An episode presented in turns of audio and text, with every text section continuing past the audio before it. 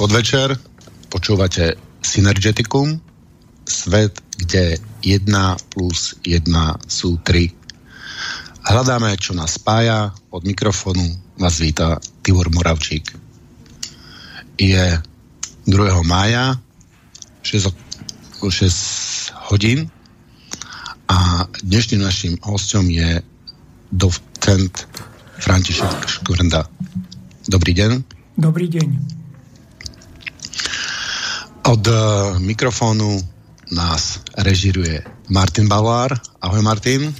Ahoj Tibor, no, pozdravujem aj nášho hostia v Bratislavskom štúdiu a taktiež prajem všetkým ľuďom, ktorí si túto zaujímavú reláciu na vlnách Rádia Slobodný vysielač teraz zapli. Môžem povedať aj kontaktné údaje do Bratislavského štúdia.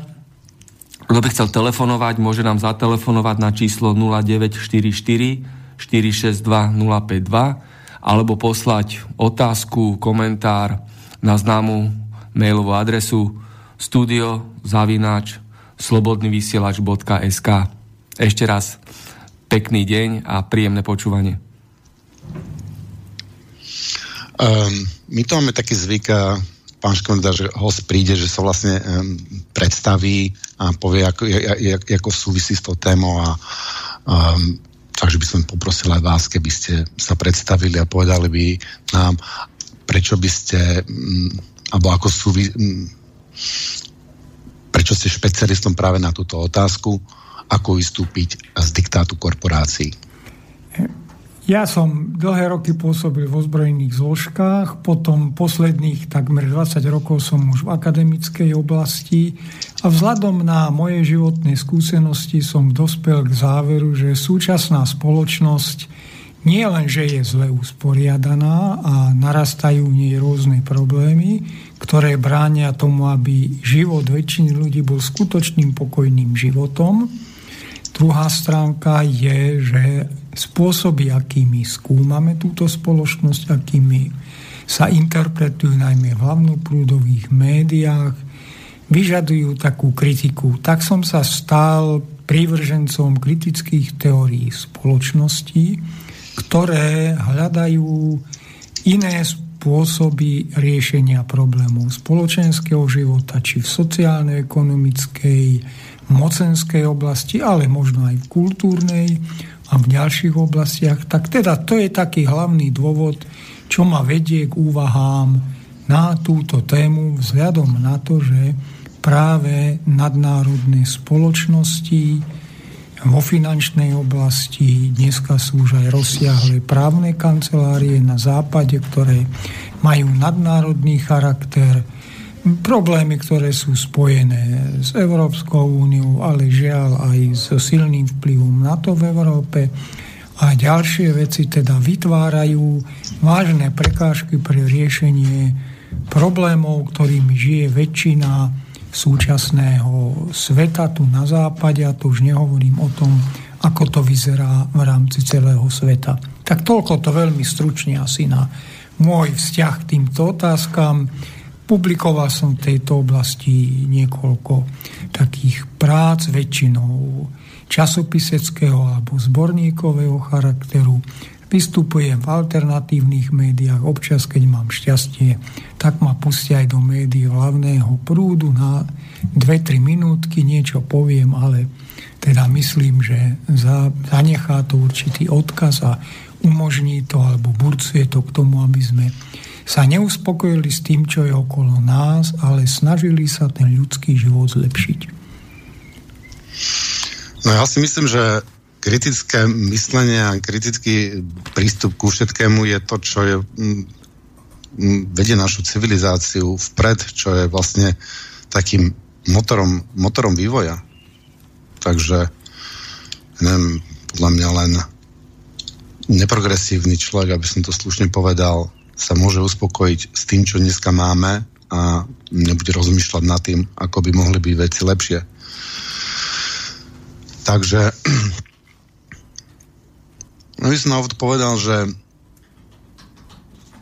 tým, že sa uvoľnil svet a sa stal kvázi z takého unipolárneho, neoliberálneho mm, diktátu, sa momentálne uvoľňuje myslíte, že majú v tomto novom multipolárnom svete, ktorý teda mm, je už prakticky tu, v ktorý mm, dúfam, na svete šancu aj, aj nové modely ako ten neoliberálny?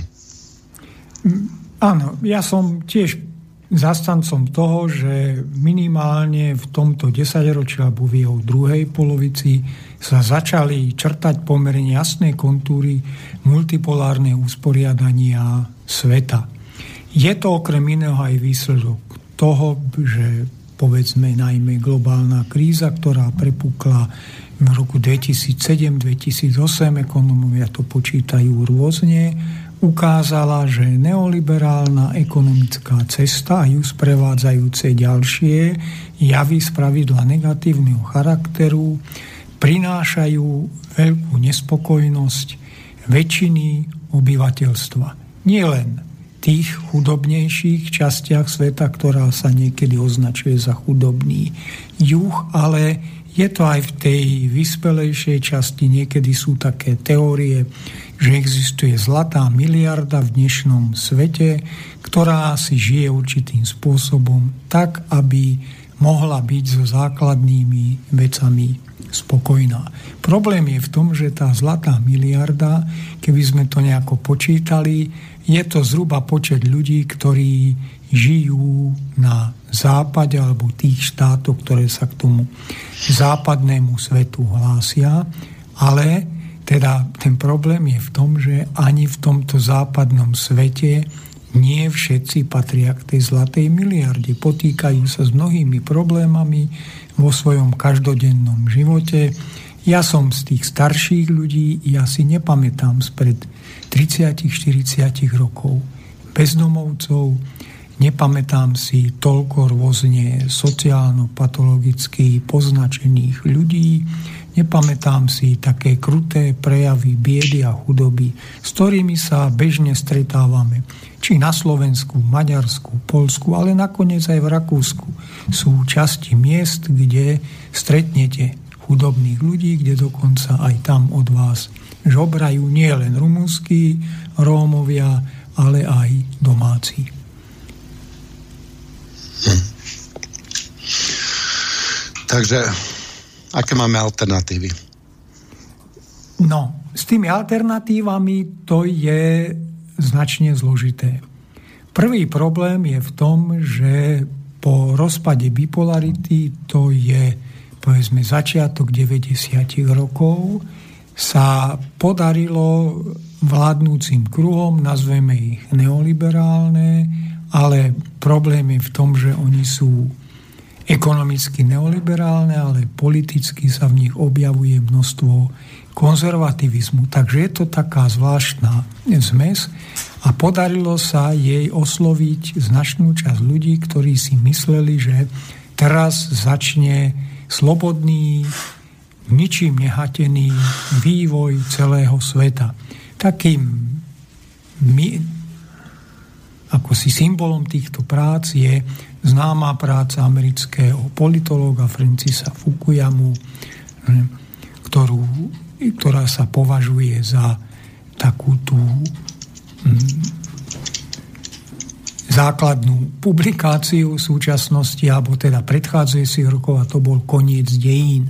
Keď sa myslelo, že skončili tie zlé dejiny, kde boli rôzne také veci ako triedné boje, ako fungovanie rôznych spoločností, ktoré neboli po ruke kapitalizmu a teda, že začne vývoj ničím nehatnený liberálnej demokracie. Po určitom čase sa ukázalo opäť zo sociálno-ekonomických, ale aj mocenských, bezpečnostných, kultúrnych, mediálnych a ďalších dôvodov, že to pravda, pravda nie je.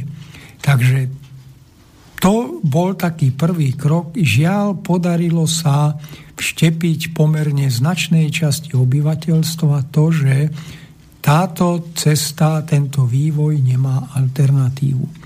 Ako si strašilo sa takými dvomi smermi. Prvým bol návrat k socializmu, teda k antipódu, kapitalizmu. Na druhej strane sa strašilo tým, že ak sa začnú vytvárať nejaké iné podoby spoločenského života, povedie to k anarchii, k rozvratu, k chaosu a ďalšie, ďalším veciam. Takže tá alternatívnosť, ja ju vidím v tom, že skutočne treba ukázať, že to, čo je dnes, nevyhovuje, nevyhovuje väčšine ľudí. Najhoršie je to, že sa mrhá obrovským potenciálom, ktorý je v spoločnosti rôznymi spôsobmi. Aj u nás to vidíme, koľko ľudí nedostane zaplatených za veľmi kvalitnú prácu, koľko odborníkov je rád, že dostane o mnoho menší plat, než by mala dostať, ale sú radi, že majú prácu. Potom je to naplňanie regálov obchodov zahraničným, často nekvalitným až brakovým tovarom. Taký typický príklad je to, aké potraviny nám dneska prichádzajú nielen z Polska, ale aj z iných štátov, aj zo západu. Takže voči tomuto niečo treba postaviť. Prvý problém spočíva v tom, že ak sa niečo chce meniť, tak sa môže meniť, pokiaľ nemáme síly na nejakú veľkú revolúciu, musí sa meniť po čiastkách. Z toho potom vychádza taký problém, že eh, môžu vzniknúť rôzne predstavy o tom, ako tú alternatívnu spoločnosť vytvárať, či viac ekonomicky, či by to malo byť viacej na takom kultúrnom základe, či by to malo byť skôr nejakými novými formami zastupiteľskej, alebo teda miesto nej priamej demokracie a podobne. A tie vládnúce síly dokážu tieto rozdiely, ktoré sú prirozené, lebo hľadá sa niečo nové, využívať na to, aby ukazovali si na slabé miesta tejto alternatívy a toho, že čo to prinesie, vlastne pomôže len určitým malým skupinám ľudí a tej veľkej mase ľudí, ktorá mala byť strednou vrstvou, ale ktorá dneska sa všade zužuje a na Slovensku napríklad vyslovene v sociologickom slova zmysle tú strednú vrstu ani nemáme. Takže to je asi taký ten základný pohľad na vytváranie alternatívneho usporiadania spoločnosti. Mm-hmm. No, by som tomu dodal, že koniec dejin, ako môže byť niekto taký naivný, že si predstaví koniec dejin. Je to nejaká nejaká, nejaká lineárna čas, keď sa na to pozrieme na čas lineárne, ktorá ide tisíce rokov, čo my vieme a zrazu by mal skončiť, zrazu by sa mal zastaviť vývoj a zrazu by sa mala zastaviť zmena. Len veľmi bláhový človek môže vlastne tak, takéto hovadine uveriť, podľa mňa. No, keby som na to zareagoval... Stále sa mení. Jediné, čo je isté, je zmena. Áno, všetko sa mení, len zmena je stále. Ja by som na tú prácu zareagoval. Ono to nie je nejaká náhoda, že takéto práce vznikajú.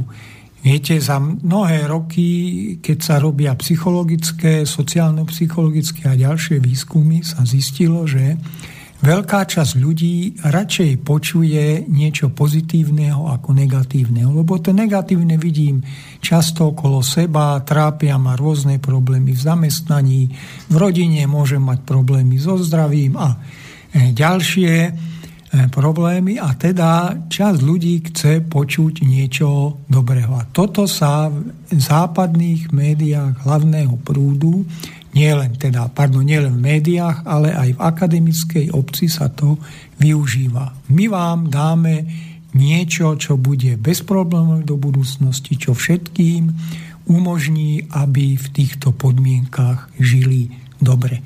Len sa zabúda na to, že ľudia vidia, vedia, že problém bohatých a chudobných má veľmi dlhé trvanie a napriek rôznym pokusom zmeniť tento systém aj v minulosti sa to v globálnom merítku nepodarilo. Podarilo sa to možno v určitých štátoch aj za cenu určitého, určitých obetí alebo teda určitého strádania, ale v globálnom meritku je voči, toto bolo neúspešné a stále sa to snaží nejakým spôsobom ukázať, že toto by mala byť jediná cesta. My sa na to môžeme pozerať z hľadiska našej skúsenosti, ja neviem, generačnej, alebo aj regionálnej, strednej Európy z iného pohľadu, ako sa na to pozerajú napríklad štáty, ktoré v minulosti prežili kolonializmus. Štáty, ktoré sú v dôsledku pozostatkov kolonializmu, neokolonializmu na tom veľmi zle a tí ľudia vidia, že on nie je iný ako ten majiteľ, ale nemôže si dovoliť to a cíti sa vo vzťahu k nemu menej cenný. Ale potrebuje nejakú takú víziu a keď ho začnú takýmto spôsobom presviečať, nie všetci, ale značná časť ľudí, a to bol tí, ktorí nemajú čas príliš dlho o takýchto veciach meditovať. Viete, keď máte existenčné problémy, inakšie sa pozerám na symetriu bohatstva a chudoby ako človek, ako som ja, ktorý sa touto tému už roky zaoberá, nájde množstvo literatúry, vie o nej rozprávať, diskutovať, ale takýto človek nevidí nejaké bezprostredné, rýchle riešenia v tom, čom žije a uverí tomu, že áno, keď nastane takáto zmena, tak asi sa bude mať lepšie. Tak asi takto by sme mohli vidieť teda určitý zámer, že to je postavené nie na, naivi, na naivite, ale na špekuláciách, na určitom sofistikovanom pohľade na spoločnosť, ktorému ľudia uveria viac, ako keď budeme hovoriť o nevyhnutných protirečeniach, o potrebe určitým spôsobom zmeniť túto časť, čo môže stáť nejaké náklady a podobne. No, k tým ľudským právam by som sa vrátil. Vy sa tu zmienili o tom, že aké nepravosti existujú bežne. No veď máme ľudské práva, ako je možné, že také nepravosti sa tu dejú?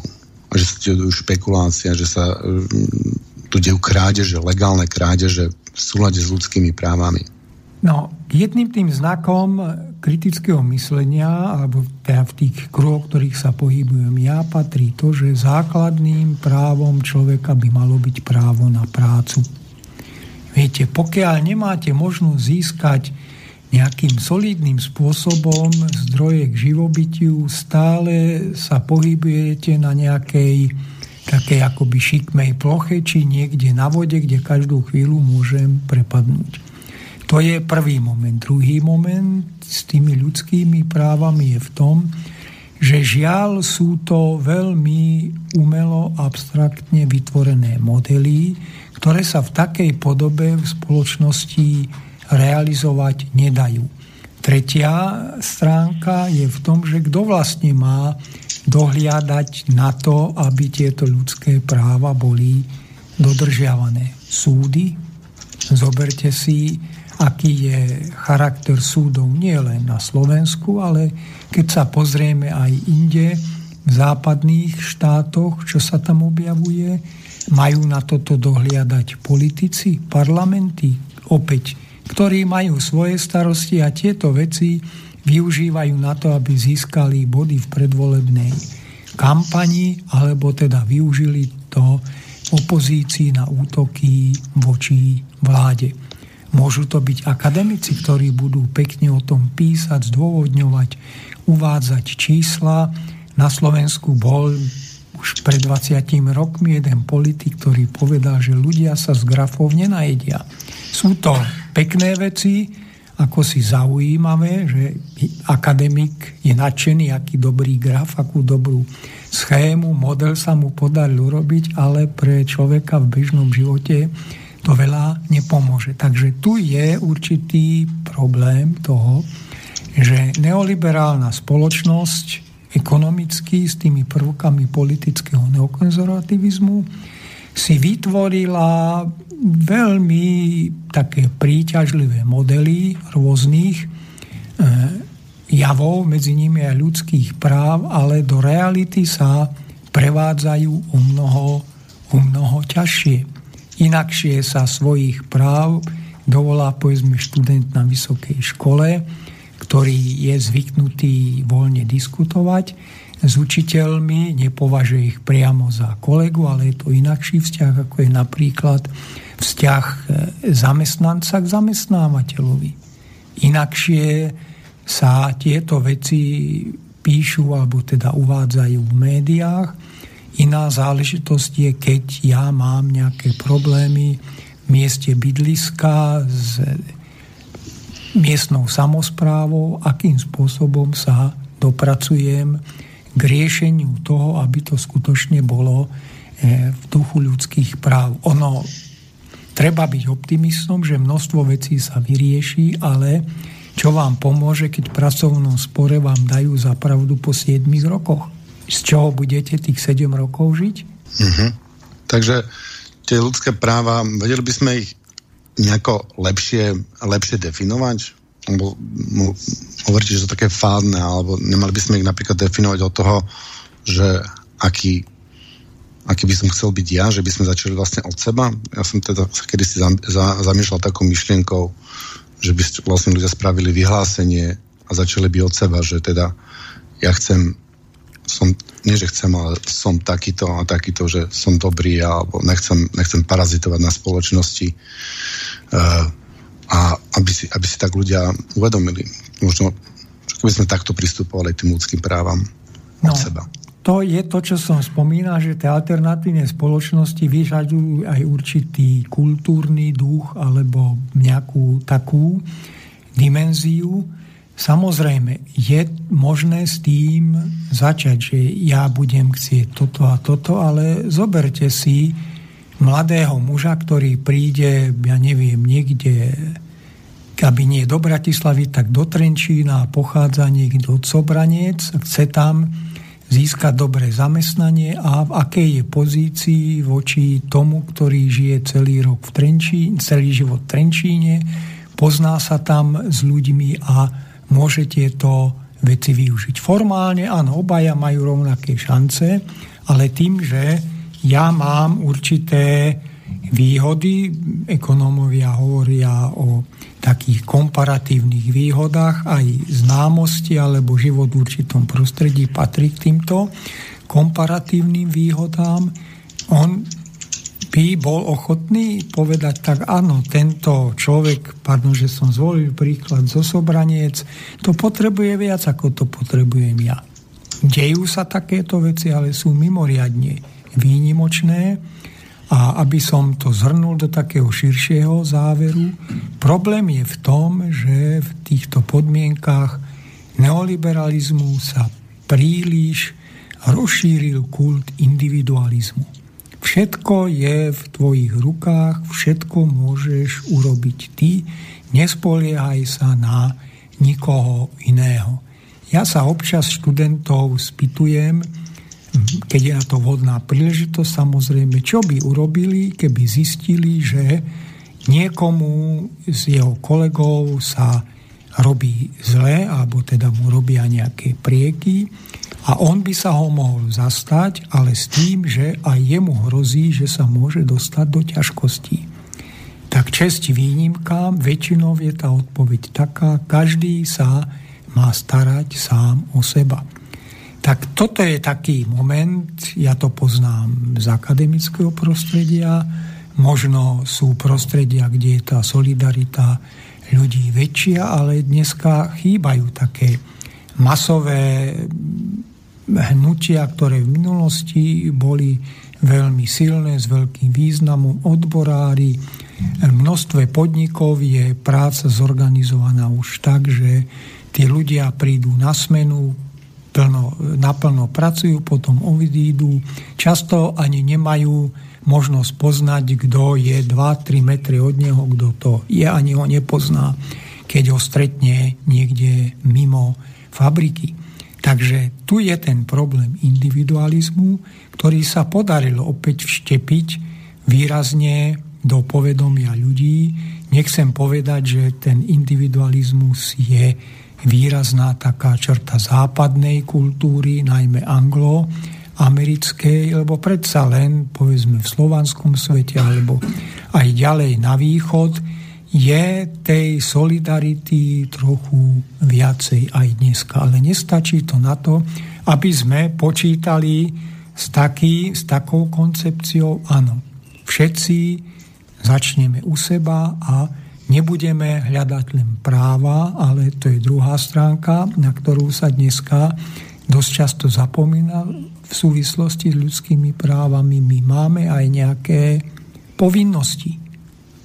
A O tom sa hovorí o mnoho, o mnoho menej. Ja môžem slobodne hlásať svoje názory, to je v poriadku, ale mal by som ich hlásať takým spôsobom, aby to, čo hovorím, neboli bohapusté výmysly, neboli to len moje predstavy, ktoré vychádzajú z toho, čo som zažil, alebo čo poznám z nejakého prostredia, ale skutočne, ak niečo navrhnem, mal by som byť aj zodpovedný za to, čo sa bude s tými mojimi návrhmi diať. Takže v tomto je opäť taká veľmi zložitá záležitosť, kde ten problém uchopiť, lebo mne sa zdá, že sa nachádzame v takom uzavretom kruhu.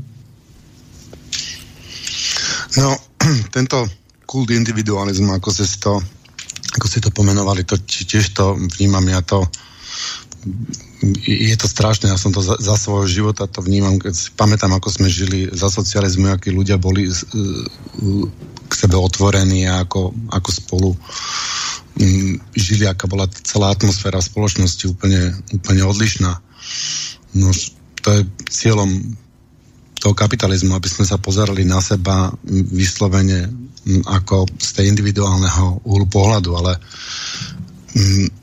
dnes ja teda dúfam, že väčšina ľudí si začína uvedomovať, že sme súčasťou nejakých vyšších celkov, že ja nejsom len ja, ale ja som aj moja rodina, alebo moja ulica, alebo mesto a proste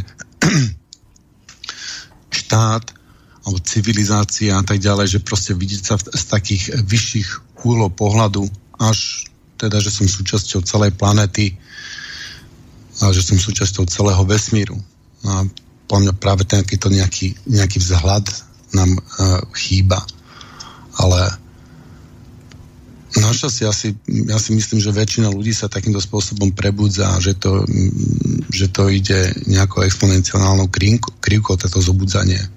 Len problém je, že aj tí ľudia, čo sa zobudili, že my nemáme nástroje, nemáme spoločenské nástroje, ktoré by sme využili k takému spôsobu života, aký, aký cítime, keď sa cítime ako súčasť vyšších celkov. Máme, máme takéto nástroje, alebo ako vidíte nejak, nejakú budúcnosť takýchto nástrojov? Mohli by sme výjsť všeobecne z toho, že človek je spoločenský tvor Veľkú väčšinu činností, ktoré vykonávam pracovne alebo aj nejakým spôsobom v spoločenských vzťahoch, predpokladá to, že pre niekoho to je tiež určené, niekto to môže nejakým spôsobom využiť.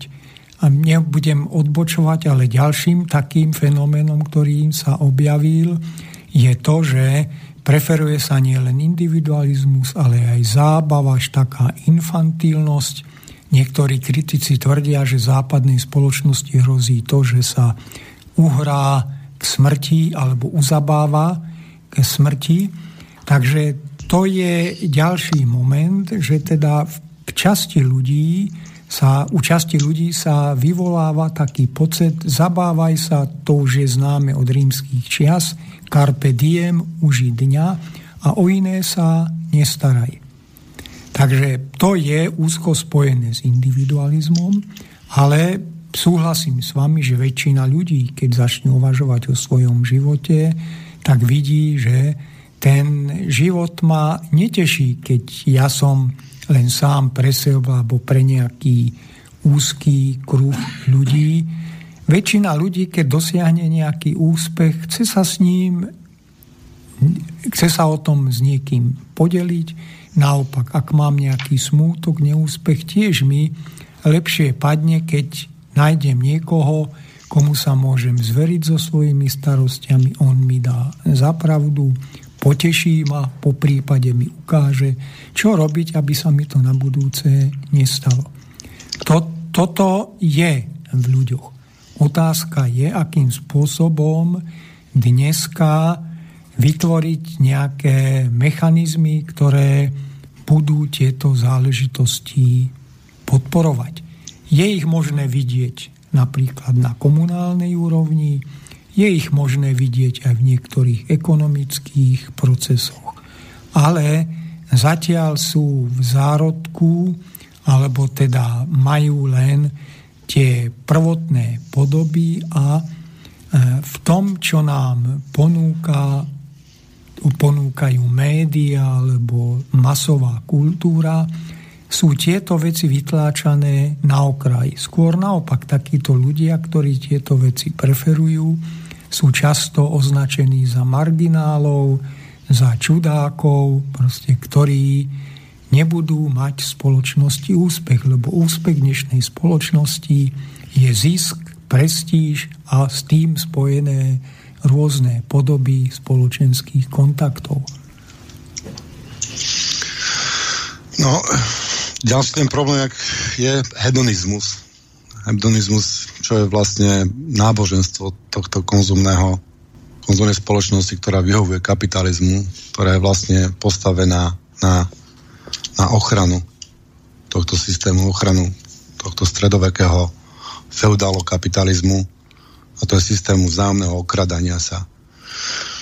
Takže ďalšia vec, že musíme opustiť tento hedonizmus a ten jedine tak, že sa zamyslíme nad tým, nad zmyslom života, nad tým, prečo sme vlastne tu a že či zmyslom života je naozaj pochodiť čo najviac sveta, pozabávať sa, popiť čo najdrahšie vína, alebo či je zmyslom života za ten čas, čo sa tu blísneme, zobrať štafetu civilizácia, poťahnuť trošičku ďalej nejakým smerom, nejakým smerom byť nápomocný.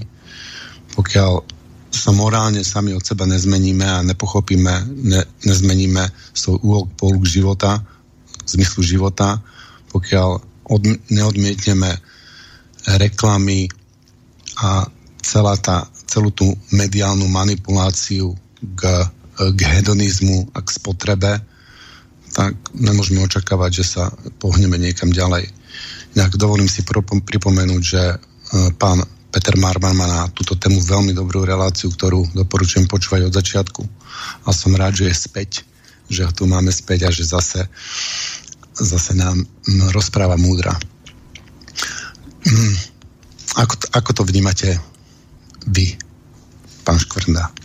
No, to je opäť na dlhú diskuziu v takýchto krátkých reláciách, alebo teda relatívne krátkých reláciách, Keby sme hľadali nejaké korene toho, tak problém spočíva v tom, že keď nastúpil kapitalizmus so svojou ideou liberalizmu, keď ústrednou postavou spoločenského vývoja sa stane jednotlivec so svojimi právami, ktoré ho nie je možné ničím obmedzovať, že toto bol iný obraz oproti minulosti tomu feudálnemu, silne náboženskému, ktorý ľudí zväzoval, ktorý v nich vytváral určitý pocit viny, hriechu za množstvo vecí, ktoré páchajú mm, a ďalšie záležitosti, e, ktoré boli spojené teda s tým prevažne náboženským pohľadom na svet,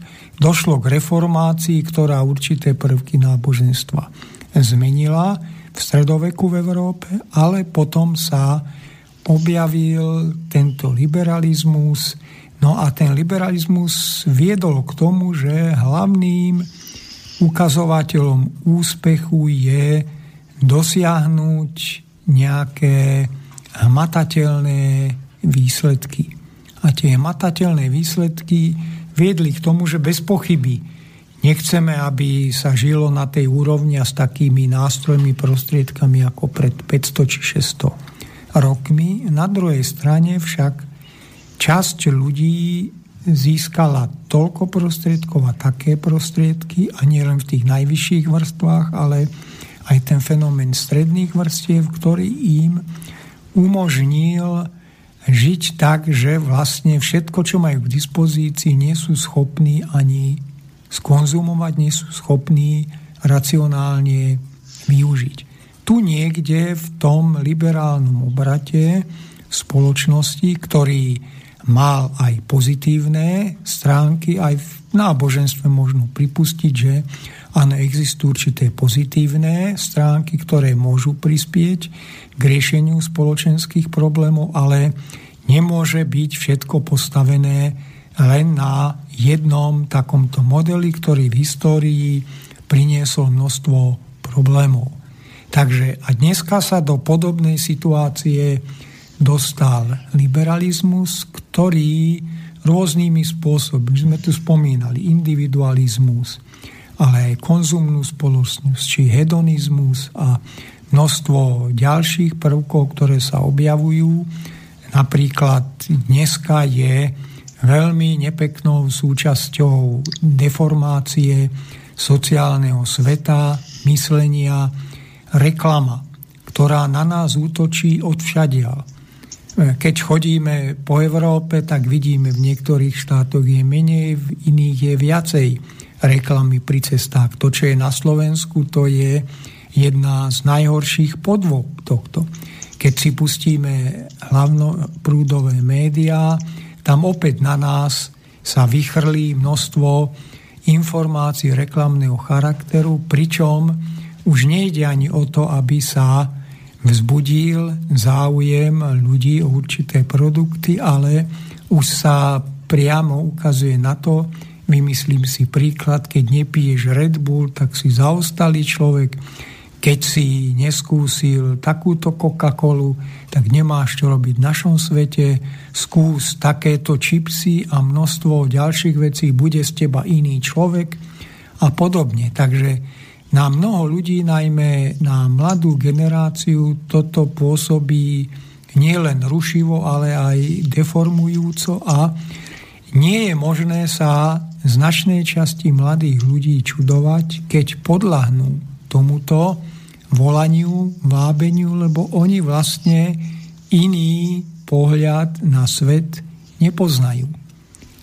Môže sa im vysvetľovať nejakým spôsobom, ale e, viete, keď človek s mojím pozadím alebo s mojou minulosťou niekde vystúpi, no dobre, ty si celý život žil v akademických podmienkach, čo nám ty tu budeš rozprávať. Ty si nebol tam alebo onám, ne? takže tí mladí ľudia tomu nemusia overiť, vyžaduje to veľmi e, ako si starostlivú prácu na jednej strane, dlhodobú, na druhej strane sa to tým mladým ľuďom musí podať tak, aby pochopili, že to, čo sa im hovorí, nie je pre ich dobro, ale je preto, a možno by som zvýraznil ďalšiu takú nepeknú črtu liberálneho, neoliberálneho sveta, zjednodušene povedané, hodnota človeka je v tom, koľko dokáže minúť peňazí, koľko dokáže nakúpiť tovaru ak nemáš dosť peňazí na tovar, urob si radosť, zober si pôžičku. S týmto sa stretávame v širokej škále rôznych reklám, dneska v západnej spoločnosti, v západných médiách. No k tomu sme, tomu sme programovaní, však uh, najvä, najnovšie um, technológie psychologické, uh, technológie psychologické manipulácie kde sa, kde sa robí tvrdý výskum, sú využité práve k, k, k ovládaniu našej mysle, aby sme si kúpili niečo, čo vlastne vôbec nepotrebujeme. Aby sme hľadali šťastie práve v tom e, vlastníctve, alebo je to taký nejaký strach nás k tomu asi vedie. Neviem. Ťažko, ťažko povedať. Ja to osobne vidím, vidím trošičku inak. No a jaká je, jaká je atmosféra v iných, v iných kultúrach, ja neviem, v Rusku, alebo v Číne, alebo, alebo v Indii, tam v týchto, v týchto morálnych, morálnych otázkach trošičku inde, alebo máte o tom nejaké informácie? No, povedzme, príklad Ruska je veľmi, veľmi zložitý. Lebo Rusko sa tiež dalo na cestu ekonomického neoliberalizmu. Rusi majú takú výhodu, alebo teda tie národy na východ od nás, že predsa len nemajú takú snahu materiálne dosiahnuť určitý blahobyt, keď sa tomu nevyhýbajú. A je tam vzhľadom na veľké vzdialenosti, ktoré sú na týchto územiach, aj iný princíp ľudskej spolupatričnosti a solidarity. Takže to je jedna stránka, ale v Rusku momentálne tá situácia je veľmi podobná tomu, čo je, čo je u nás. Pričom je možné ukázať, že v mnohých ukazovateľoch alebo mnohých parametroch sa v Rusku žije ešte ťažšie, ako sa žije u nás. Na druhej strane sú však aj také tendencie aj v Rusku, či majú pravoslávny základ, alebo majú nejaký sociálno-ekonomický, politický základ, ktoré veľmi zjednodušene hlásajú to, že úspech Ruska bol vždy, vždycky vtedy, keď bolo nezápadné, alebo podľa dnešnej terminológie, keď bolo nekapitalistické. Že keď ľudia v tej spoločnosti ruskej žili pokojnejšie, lepšie, keď boli tieto, tieto pomery. Takže to je taká menšia odlišnosť, ktorá tam existuje a skutočne cítiť trochu inakší vzťah medzi bežnými ľuďmi, ako to je, ako to je u nás. E, čínska spoločnosť tá je postavená na odlišných princípoch ako západná napríklad vo vzťahu k autorite, napríklad vo vzťahu k prírode, ale aj e, k tomu, že Číňania sú mimoriadne skromní, obrazne sa o nich hovorí, že im stačí miska ryže k živobytiu. Samozrejme dneska to už neplatí v tej podobe, ako to bolo v minulosti. Aj Čína sa snaží dosiahnuť určitým spôsobom zvýšenie životnej úrovne, ale nevieme si predstaviť, čo by sa stalo, keby napríklad bežný Číňan mal takú úroveň spotreby, ako má bežný Slovák, tu už nehovorím o Nemcoch, Francúzoch, po prípade Angličanoch. Aj ten vzťah k prírode je daný tým, že Čína je viacej takou patriarchálnou spoločnosťou, kde sa zem, pôda do určitej miery považuje za iný druh vlastníctva, než sú peniaze alebo ďalšie prvky bohatstva.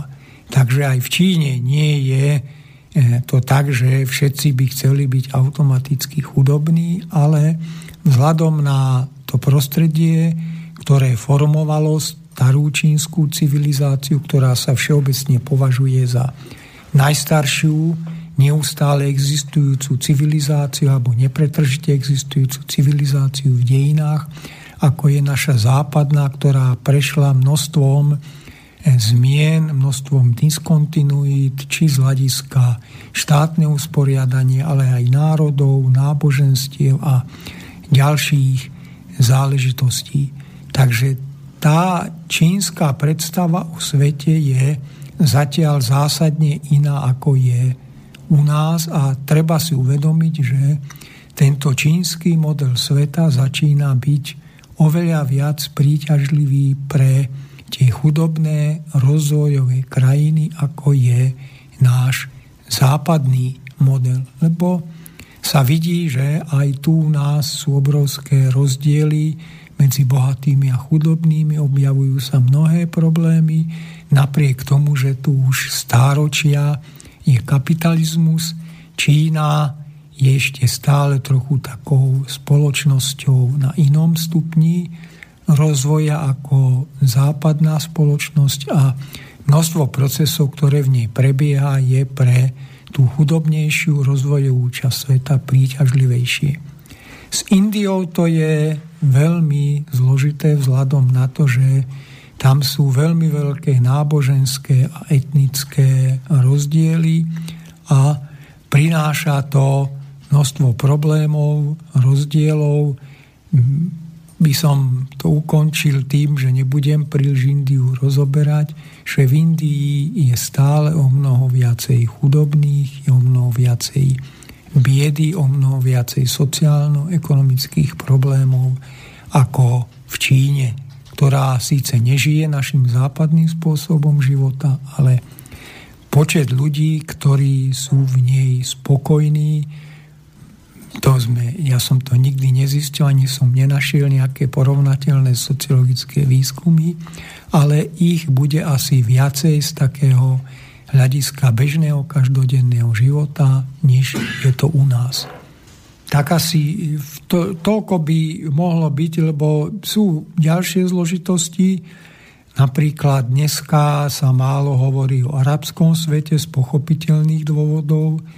Ten má tiež svoje zákonitosti, tiež e, svoje prvky, ktoré tým ľuďom dávajú určitú orientáciu. A potom je možné povedať takú vec, ktorú ja zvyknem dosť často, vykladať, ak to niekto do mňa počul, tak sa ospravedlňujem za to, že to opakujem. Problém je v tom, že ak my kritizujeme náš svet, nechceme, aby tu bol automaticky ruský, čínsky, či nebodaj arabský, či moslimský svet, stačilo by to, aby tie naše zásady, ktoré boli stanovené, sa začali dodržiavať. Druhá ešte horšia stránka problému, ktorá prináša množstvo problémov, alebo teda množstvo ťažkostí, nie len nám, ale aj ostatným častiam sveta, že Západ stále chce, aby sa v Rusku, v Číne, v Indii, v Afrike, u Arabov žilo podľa západných hodnot, podľa západných princípov. Takže tu treba vidieť aj aj túto stránku. Ako som už spomínal, ak spočítame ľudí, ktorí dneska žijú vo svete, tak na západe napočítame zhruba tú miliardu necelú ľudí, ale vo svete je mnohonásobne viac ostatného obyvateľstva, ktoré sa nechce riadiť už len z hľadiska určitého historického, civilizačného, týmito našimi západnými hodnotami a princípmi. Tak ako my nechceme, aby tu prišli nejaké také hodnoty a princípy, ktoré sú nám cudzie. Ale úsilie by malo byť vedené k tomu, aj v tých alternatívnych spoločnostiach, áno, dá sa povedať, že tie naše hodnoty sú vyskúšané určitým spôsobom. Vekmi, dlhými obdobiami spoločenského vývoja treba dosiahnuť to, aby sa naplno realizovali. Nikto nechce, aby boli všetci bohatí, ale na druhej strane nechceme, aby boli veľké masy chudobných. Nikdy ne, nikto nechce, aby sme mali všetci rovnakú moc, ale nechceme to, aby časť mocných sa mohla vršiť na bezmocných.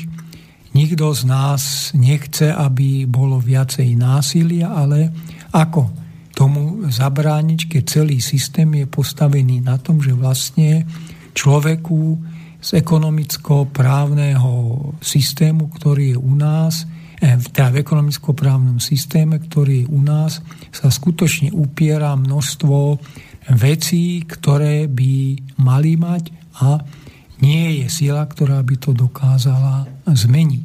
Takže ak začneme uvažovať o zmenách u nás a doplníme ich niečím tým, čo je rozbehnuté vo svete, tak skutočne prestane multipolárny svet, lebo ten, pardon, prestane unipolárny svet, lebo ten vychádza z toho, že všetko musí byť len na spôsob západu a ešte keby som to zúžil na angloamerický obraz sveta.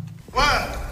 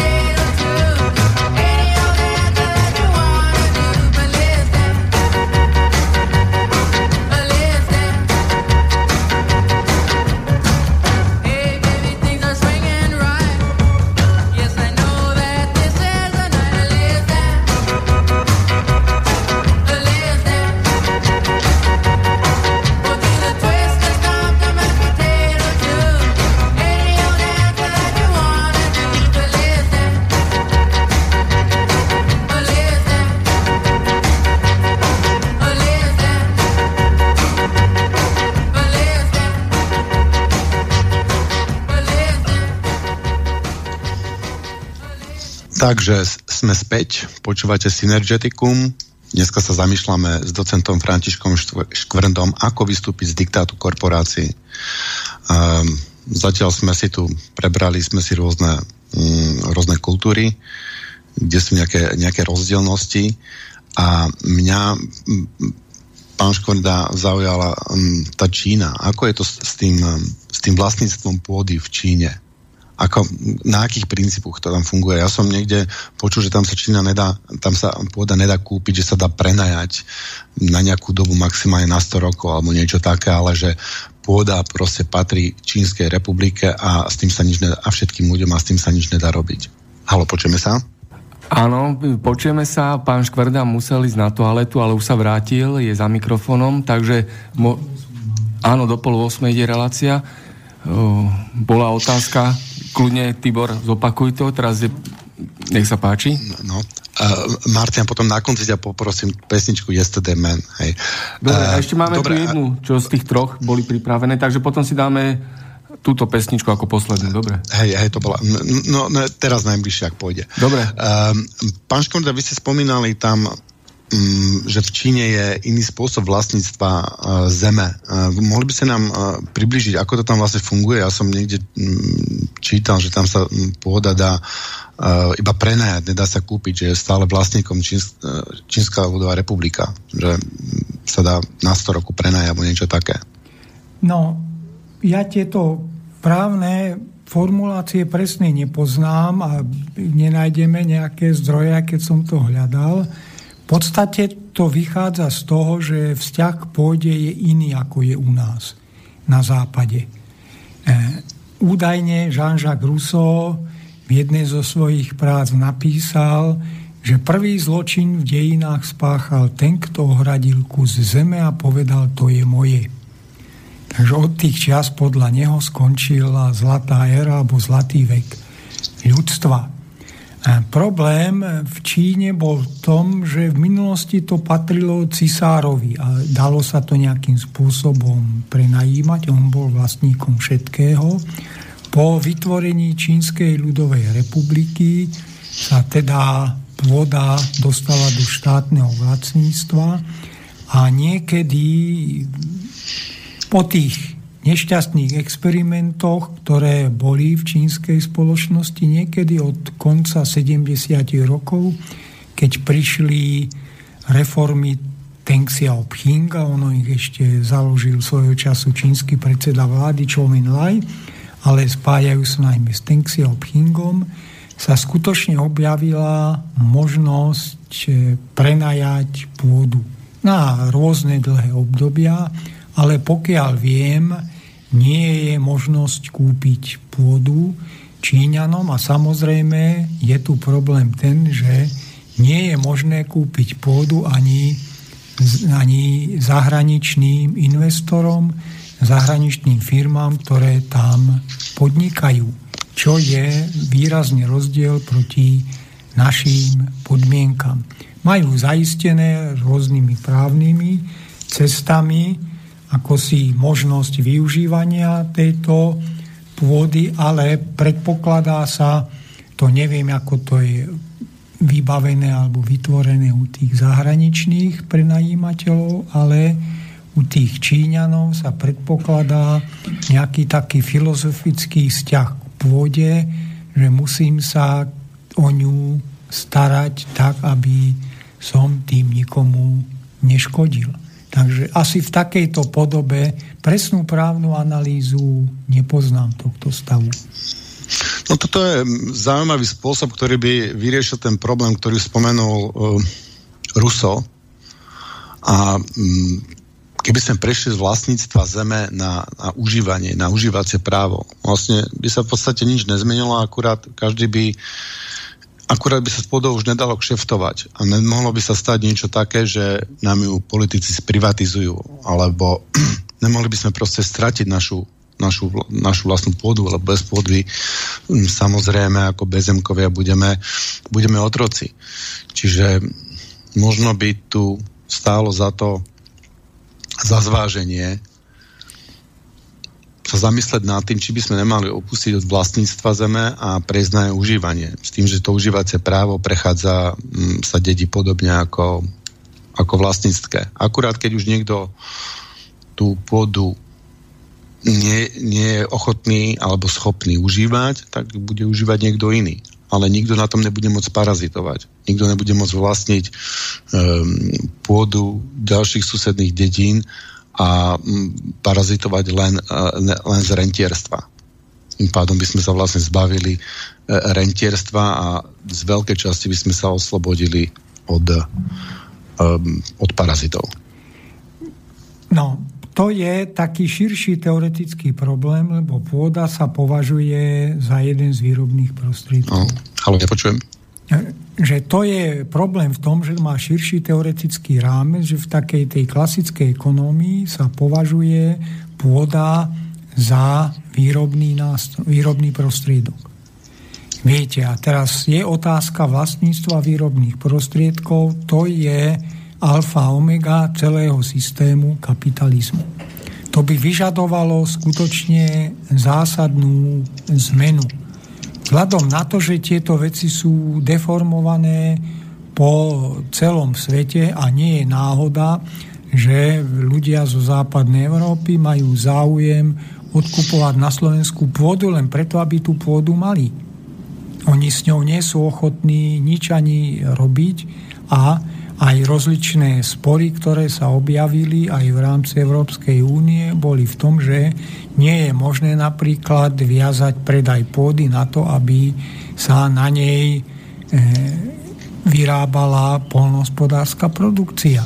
Takže toto je skutočne jeden zo základných problémov, lebo keby sme uvažovali o nejakom alternatívnom živote ešte v takom širšom, nie len sociálnom, ale environmentálnom rozmere, tak ak sa nestaráme o pôdu, ak ju využívame na dosahovanie zisku bez ohľadu na to, aké to má následky pre ňu samotnú, je to veľmi, veľmi vážny problém známy brnenský, alebo teda pán profesor Šmajs z Brna napísal niečo o tom, o ústave Zeme, ako by sme sa mali k Zemi, teda ako k určitému prostrediu, nielen k pôde správať. A to je taký podnet k tomu, aby sa na túto tému diskutovalo, rozprávalo a keď sa to podarí zmeniť aspoň čiastočne, tak bude to jeden z tých mechanizmov, ktoré umožnia potom postupne aj ďalšie zmeny. Lebo bez pôdy my žiť nemôžeme. Môžu byť všelijaké predstavy o tom, že bude sa žiť v nejakých uzavretých kabinetoch alebo v nejakých uzavretých priestoroch, kde všetko bude umelé, ale musí byť nejaký základ, z čoho sa to vyrobilo a všetko umelé nemôže mať. Musí mať nejaký prírodný, pôvodný a ďalší fundament. Takže toto je skutočne vec, ktorá sa dá považovať za alfu a omegu riešenia problémov alternatívnej spoločnosti, prekonania toho odsudzenia, prekonania tých nesmiernych ťažkostí, s ktorými zápasy veľká väčšina ľudí v súčasnom svete? No, vy ste spomenuli, že to je vlastne zabetonované tým, že my považujeme súkromné vlastníctvo výrobných prostriedkov za ľudské právo. Myslíte si, že je súkromné, neosobné, aby som pozornil na rozdiel, neosobné vlastníctvo. To znamená, že za osobné vlastníctvo by som považoval aj, aj, aj dom, auto a všetko, čo vlastne človek využíva pre seba, pokiaľ, pokiaľ to začína to byť osobným e, súkromným vlastníctvom od toho momentu, pokiaľ na tom zarába. Pokiaľ si vlastne bezpracne nárokuje na nejaký e, zisk. Ano, je, ja... toto, je to, to právo na, na, na zisk, na, na bezpracné si, si brániť zo spoločnosti ľudské právo? Ja s ním súhlasím, že treba vidieť rozdiel medzi osobným vlastníctvom a súkromným vlastníctvom. A veľká väčšina problémov začína v tom, že časť ľudí, ktorá vlastní určité prostriedky, vrátanie pôdy, môže využívať, vykorisťovať tých ľudí, ktorí toto nemajú a musia súhlasiť s jeho podmienkami, pretože on inakšie sa nevie dostať k nejakej výrobe. Nemôžeme všetci vyrábať len nejaké pekné náramky alebo ďalšie veci, ale je nevyhnutná tá základná obživa polnohospodárska, je nevyhnutné dosiahnutie základného fungovania spoločnosti a to sa žiaľ deformuje práve tým súkromným vlastníctvom výrobných prostriedkov, medzi ktoré patrí aj pôd, ale sú aj ďalšie záležitosti. Tak toto je veľká otázka, teoretická, ale aj praktická každodenného života, ako skúsiť zmeniť tento systém, ktorý evidentne nefunguje v prospech väčšiny spoločnosti a stáva sa jedným z základných zdrojov deformácie spoločenských vzťahov. No, viete, pokiaľ budeme mať medzi ľudskými právami právo na vykoristovanie právo na vykoristovanie druhého, pokiaľ bude považovať za svoje ľudské právo.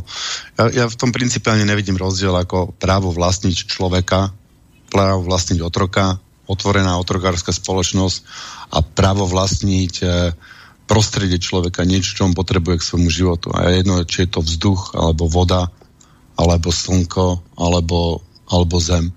Proste rovnako ako potrebujeme právo vlastniť seba samého a byť slobodný, nebyť e, majetkom niekoho iného, potrebujeme aj právo vlastniť svoje prostredie, v ktorom žijeme. Pokiaľ ho bude vlastniť niekto iný, tak sme de facto stále otroci. Čiže prekopať ľudské práva a vyškrtnúť súkromné vlastníctvo. Súkromné vlastníctvo nemôže byť ľudským právom, lebo je to právo na vykoristovanie druhého človeka, je to právo k parazitovaniu, k právo k okrádaniu. Pokiaľ sa chceme okradať, tak nečakajme, že budeme žiť v miery a kooperatívnej spoločnosti. Áno, v podstate v tomto sa zhodujeme. Problém spočíva v tom, že ak zoberieme tie ľudské práva, tak o vykoristovaní sa tam nepíše, ale, alebo nehovorí. Sú tieto fenomény veľmi šikovne sofistikované, sofistikovane zaobalené do rôznych iných podôb. Napríklad, takzvaných. Napríklad ochrana súkromného vlastníctva no je iná, ja neviem, pre člena predstavenstva niektorej veľkej anglickej alebo americkej banky a iná je ochrana súkromného vlastníctva pre Slováka, ktorý je drevorubačom na Detve. On má takú si súkromné vlastníctvo, no, môžem mať, alebo to je osobné vlastníctvo, súkromným vlastníctvom v tomto zmysle je moja sekera, píla, nástroje, ktoré mám na svoju prácu ale nepustia ma do lesa, ktoré, ktorý vlastní niekto iný. Dneska už nemusí byť ani Slovák. Ak chcem pre neho robiť niečo, tak on to postaví tak, že značnú časť mojej hodnoty, ktorú vytvorím, si on privlastní. A toto je problém tých ľudských práv, že skutočne to tak špekulatívne postavené, že formálne s tým súhlasíte, ale je to výhodnejšie pre tých, ktorí sú bohatší a mocnejší, než pre tých, ktorí musia v týchto podmienkach ponúkať svoje e, pracovné schopnosti, svoje ruky a hlavu a ďalšie veci, prostredníctvom ktorých pracujú. No, ďalšia vec, ja si myslím, že my ani nemáme právo vlastne tú našu zem predať, lebo ona nepatrí len nám, ale patrí celé, celé reťaze našim potomkom. Ako my nemôžeme ako jeden z reťaze potomkov predať niečo, čo nám ani nepatrí. To je, ja si myslím, že to je aj nelogické a malo by to byť dokonca nelegálne. Ja neviem, ja by som to dal na súd, teda, keby to bolo, keby som sa mohol rozkrajať a mať čas na všetko takto sa vás opýtam, že keby sme sa tu my na Slovensku aj nejak rozhodli, že teda chceme, chceme žiť nejak inak a chceme napríklad uh, prejsť uh, z toho vlastníckého práva na uh, užívateľské právo a že zem, pôda môže byť majetkom len Slovenskej republiky. Myslíte, že by nás nejak napadli z NATO, alebo že by nás napadol Západ, alebo že by nás napadli nejaké, nejaké iné krajiny, ktoré vlastne slúžia, mm, sú vlastne nástrojom kapitálu? No, ja si nemyslím, že by došlo k nejakej ozbrojenej intervencii. Ono násilie nemá len ozbrojený fyzický charakter, má žiaľ aj ekonomický, kultúrny. Je taký známy norský teoretik Johan Galtung už značne pokročilom veku, ktorý vytvoril takú teóriu štruktúrálneho násilia, keď čas násilia je viditeľná, veľmi zlá, ale je, sú dve ďalšie časti, ktoré sú menej viditeľné a ktoré sa dajú veľmi šikovne využívať vo vzťahu k tým, ktorí nemajú takú silu. Problém je v finančno-právnom usporiadaní súčasného západného sveta, do ktorého sme sa my zaradili skôr vstupom do Európskej únie ako vstupom do NATO. Viete, tam tie štyri slobody pohybu v Európskej únii, keď to tak sledujeme v súčasných zhoršujúcich sa situáciách, sú určené najmä na to, aby mohol slobodne plynúť kapitál. A pôda, voda sa tiež niekedy považuje za súčasť kapitálu, už keď ide o slobodný pohyb osôb a tovarov už sa objavujú mnohé, najmä vo vzťahu k osobám, mnohé možnosti reštrikcií. Takže problém nespočíva v tom, že by nás niekto napadol, to si nemyslím, ale problém spočíva v tom, akým spôsobom by na to reagovali ďalšie subjekty, ktoré sa nachádzajú v Európskej únii, aké rôzne sankcie, aké rôzne obmedzenia by sa voči nám mohli používať. A odliv kapitálu a tak ďalej. Ja si to viem predstaviť, ale je možné, že by sme sa, že by sme sa nejako, viete si predstaviť nejaký scenár, že by sme sa nejako zomkli že by sme, ja neviem, možno aj s Maďarmi, alebo aj s nejakými okolitými krajinami, alebo keby, keby, keby ne len, len my Slováci, alebo možno s Čechmi, a by sme, si, by sme si vytvorili ekonomiku aj bez globálneho kapitálu. Je, je možné, že napríklad globálny kapitál by mohol spraviť, že proste nám skupí našu pôdu a my tu proste skápeme od ľadu, a, lebo nebudeme, nebudeme mať čoho žiť proste do akej miery to necháme, necháme dojsť? No, ako si ten kapitalizmus má tú vlastnosť, že on je vnútorne protirečivý a dochádza aj v jeho rámci k boju medzi rôznymi eh, skupinami, záujmovými skupinami, ako by sme to mohli označiť. Takže nie je žiaden úplný scenár riešenia problémov sveta, podľa neoliberálnej globalizácie. Sú určité trendy, ktoré sa presadzujú, ktoré sa preferujú, ktoré sa vynúcujú aj násilím. To je jedna stránka. Druhá stránka je v tom, že zatiaľ nikto nič také neskúsil. Viete, musí, ak by sme o tom uvažovali abstraktne, musí to ísť krok za krokom. Najprv sa musia vytvoriť určité lokálne alebo regionálne spoločenstva, ktoré budú pracovať na tom princípe, že pôda sa má využívať, nemá byť vlastnená nikým, ako by sa to upravilo, to je druhá stránka. No a potom by sa takéto menšie časti mohli, povedané takým nepekným slovom scelovať do väčších celkov. To je jedna z možných ciest. Ak chceme niečo zmeniť, tak treba sa snažiť zmeniť to, čo dneska existuje, čo nám nevyhovuje, čo nám prináša mnoho škôd. A toto je práve jedna z tých vecí, ktoré tu sú, povedzme, sú aj určité predstavy o tom družstevníckom systéme.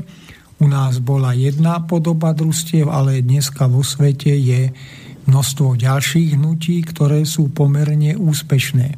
Ja ich problém vidím, sú mimoriadne sympatické, prínosné v tom, že nedokážu prejsť zatiaľ z tej roviny regionálnej, väčších či menších regiónov do e, celoštátneho alebo väčšej časti alebo väčšinového v štáte.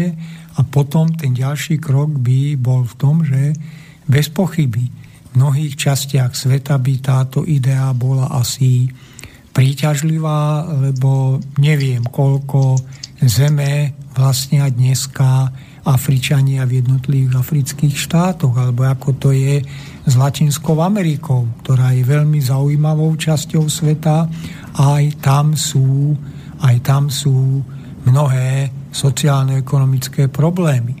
Takže áno, takto o tom môžeme začať uvažovať.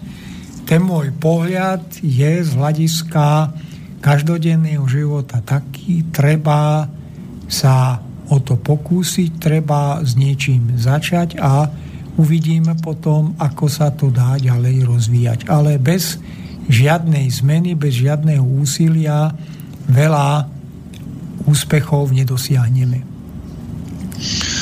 No, ja si myslím, že keď sme dokázali človeka vyňať z toho kapitálu a povedali sme si, že nie, nebudeme tolerovať otroctvo, a človek nie je kapitál, nie je možné človeka vlastniť, tak podľa tohto modelu by sme mali vyčleniť vzduch, vodu a pôdu. A vzduch, pôda a voda tu proste sú, sú odjak živa. Tieto elementy tu boli e, dávno pred človekom. Takže akým právom ich si človek môže privlastniť? Ani neboli vytvorené e, ľudskou prácou. A posúme sa trošku ďalej, lebo už sa vlastne chýlime ku koncu. Ako, ako vidíte mm, model spoločnosti, organizáciu spoločnosti dneska funguje na takej hierarchickej štruktúre. Viete si predstaviť, že by fungovala na, nie, na nehierarchickej štruktúre, že by fungovala v podstate ako, ako nejaká neurónová sieť, nejaká heterarchia? Viete si predstaviť taký model fungovania spoločnosti? Áno, dá sa to predstaviť. Nie je problémom, alebo inakšie povedané, v ľudskej spoločnosti nie je nič nemožné, ak sa o to snažíme nejakým premysleným spôsobom a po druhé teda treba zvýrazniť jeden taký pojem, ktorý sa dneska z mediálno-politickej terminológie vytratil a to je dobro. V záujme dobrá väčšiny ľudí je potrebné urobiť mnohé zmeny. Opäť, je tam veľmi zložitý problém, nastane napríklad pri určitom e, lokálnom či regionálnom spojení ľudí, ako zaistiť ochranu pred násilím, ako určitým spôsobom riešiť problémy ľudí, ktorí sa neprispôsobujú, porušujú normy sociálne, ekonomické, právne a podobne. Takže je tu možné vidieť takú tú viac strannú, veľmi zložitú sieť. Ako si jedna vec je ekonomická stránka tohto problému, tá sa relatívne dá vytvoriť exaktne, už keď sa dostaneme do nejakej tej kvalitatívnej roviny, čo je moja bezpečnosť, čo je bezpečnosť eh, nejakej komunity, čo je bezpečnosť nejakého regiónu, sa už objavujú rôzne kvalitatívne hodnotenia a tie môžu spôsobiť určité problémy. Bolo by potrebné skutočne veľmi zvážiť to, že prvým krokom sú zmeny ekonomické. Či vo vzťahu k pôde, vode, vzduchu, ktoré sú spoločným bohatstvom a nikto ich nevytvoril, ale máme ich tu dané a musíme si skutočne ctiť aj odkaz predkov, ktorý to, čo je tu zvelaďovali, snažili sa to nejakým spôsobom využiť a nebola to pre nich len oblasti zisku. Potom druhou stránkou je nejaké takéto organizovanie ľudí na úrovni samozprávy. Do akej miery sa tá samozpráva dostane, to je otázne a v tom skúsenosti zatiaľ také rozsiahle nie sú. Nemôžeme, ja aspoň nesúhlasím s tým, že švajčiarsky systém demokracie, ktorý je najdokonalejší, možno umožňuje mnohé veci riešiť inakšie, ako sa riešia u nás, ale tiež tam vznikajú určité problémy. A otázka najzložitejšia e, právne, politicky je to, či má väčšina absolútne právo diktovať menšine. To je problém hierarchie. Vlastne my sme tú spoločnosť rozdelili podľa rôznych kritérií. Sú rôzne možnosti ovplyvňovania vývoja okrem ekonomického a to je ešte zamotanejšie ako samotná tá výrobná ekonomická hospodárska činnosť. O tomto treba uvažovať. To je úloha pre súčasnosť vzhľadom na to, že svet je v roku 2017 celkom iný ako bol v roku 1917 alebo v roku 1789, keď vypukla francúzská revolúcia, ktorá sa snažila mnohé zmeniť, nie všetko z toho, čo sa snažilo, vyšlo, mnohé zostalo, fungovať, ale niektoré veci sa nepodarili. Takže to je podľa mňa e, druhý taký základný krok usporiadať spoločnosť, nájsť na určitých stupňoch možností samozprávy a potom tieto celky spojiť do väčšie fungujúceho e, takého prvku.